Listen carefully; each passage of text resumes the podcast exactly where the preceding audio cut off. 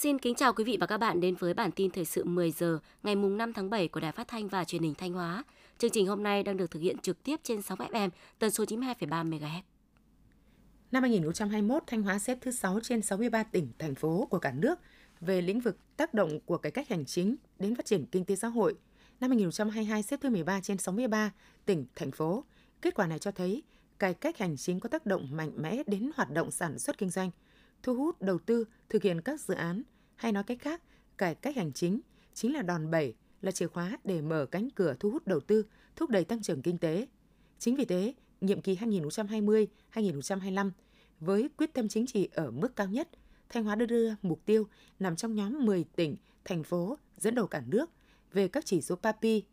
CPAS, PAINDEX và PCI và kế hoạch hành động thực hiện khâu đột phá đẩy mạnh cải cách hành chính, tạo môi trường đầu tư thông thoáng hấp dẫn giai đoạn 2021-2025. Điều này thể hiện rõ tinh thần dám nghĩ, dám làm, dám vượt khó của cả hệ thống chính trị vì sự phát triển chung của tỉnh.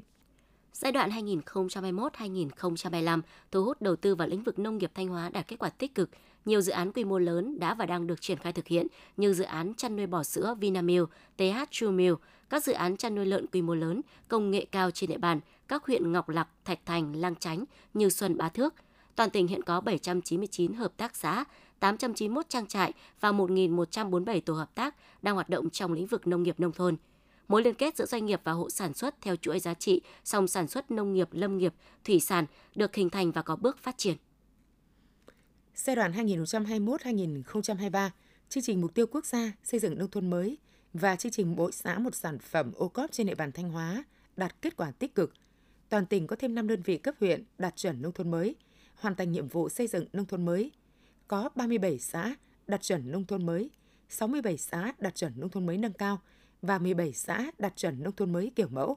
Có thêm 324 sản phẩm ô cốp đã được đánh giá xếp hạng. Ước đến hết năm 2023, toàn tỉnh có 15 đơn vị cấp huyện đạt chuẩn và hoàn thành nhiệm vụ xây dựng nông thôn mới.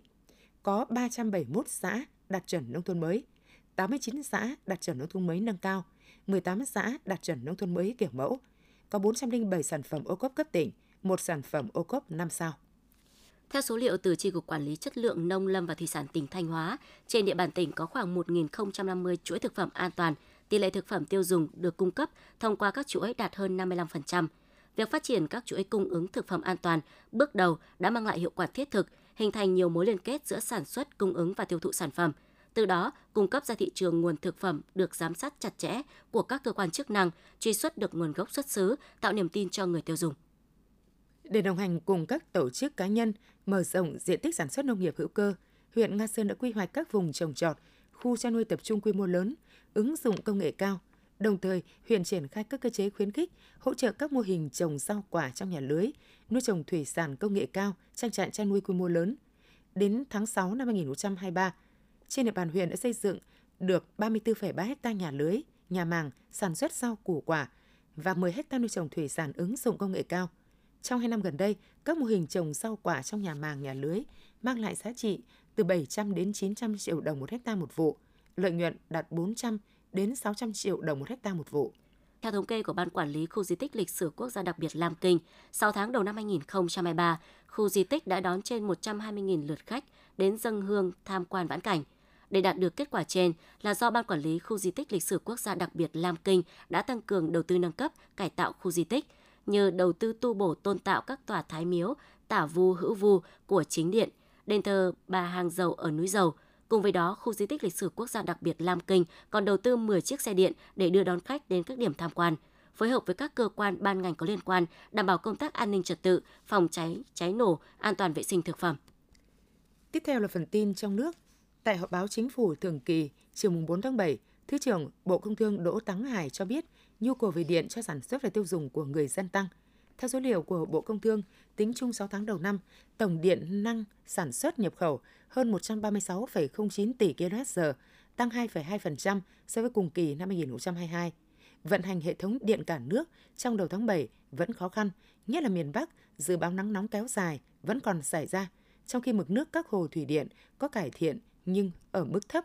Khó khăn là vậy, song Thứ trưởng Đỗ Thắng Hải khẳng định sẽ không thiếu điện phục vụ sản xuất, doanh nghiệp, sinh hoạt người dân từ nay tới cuối năm. Theo nhận định được đưa ra tại hội thảo diễn biến thị trường giá cả ở Việt Nam 6 tháng đầu năm và dự báo cả năm diễn ra vào sáng ngày 4 tháng 7, Tuy giá thực phẩm, giá điện sinh hoạt đã tăng, nhưng chỉ số giá tiêu dùng bình quân 6 tháng đầu năm tăng 3,29% so với cùng kỳ năm ngoái, mức thấp hơn nhiều so với nhiều quốc gia trên thế giới. Kết quả này sẽ góp phần giữ chỉ số giá tiêu dùng tăng ở mức 4,5% như Quốc hội đề ra. Theo Thống đốc Ngân hàng Nhà nước Nguyễn Thị Hồng, đến ngày 27 tháng 6, tín dụng tăng 4,03% và tăng 9,08% so với cùng kỳ. Đáng chú ý, về cơ cấu tín dụng, tín dụng vào kinh doanh bất động sản trong 5 tháng đầu năm tăng 14%, cho thấy những giải pháp tháo gỡ khó khăn cho các thị trường vừa qua cũng đã bắt đầu phát huy tác dụng. Tuy nhiên, tín dụng cho tiêu dùng bất động sản trong 5 tháng lại giảm 1,32%, trong khi cùng kỳ năm ngoái tăng tới 15%. Theo bà Nguyễn Thị Hồng, tới thời điểm hiện tại, nhà đầu tư bất động sản là cá nhân và người mua nhà đều tiêu dùng vẫn chưa sẵn sàng đầu tư nên tín dụng còn đang thấp. Bởi vậy, việc tháo gỡ các khó khăn pháp lý, điều chỉnh giá nhà, giá bất động sản cũng là một trong những giải pháp để có thể thúc đẩy cầu tiêu dùng và đầu tư trong lĩnh vực bất động sản. Theo báo cáo tình hình kinh tế xã hội quý 2 năm 2023 và 6 tháng đầu năm 2023 của Tổng cục Thống kê, lực lượng lao động có xu hướng tăng nhưng thị trường lao động việc làm tiếp tục đối mặt với nhiều khó khăn thách thức, chủ yếu là do các doanh nghiệp thiếu đơn hàng sản xuất. Báo cáo của Tổng cục Thống kê cho thấy, trong quý 2 năm 2023, lao động có việc làm ước tính là 51,2 triệu người, tăng 83,3 nghìn người so với quý trước và tăng 691,4 nghìn người so với cùng kỳ năm trước. Trong đó, khu vực thành thị là 19 triệu người, khu vực nông thôn là 32,2 triệu người. Khoảng 16.000 thí sinh vừa chính thức tham dự kỳ thi đánh giá của Bộ Công an năm 2023, trong khi chỉ tiêu tuyển sinh chỉ 1.900. Các em đăng ký và chọn một trong hai mã bài CA1 hoặc CA2, tùy theo thế mạnh của các em về lĩnh vực tự nhiên hay xã hội, với thời gian làm bài 180 phút. Mô hình tổ chức kỳ thi đánh giá năng lực này sẽ được giữ ổn định đến năm 2025.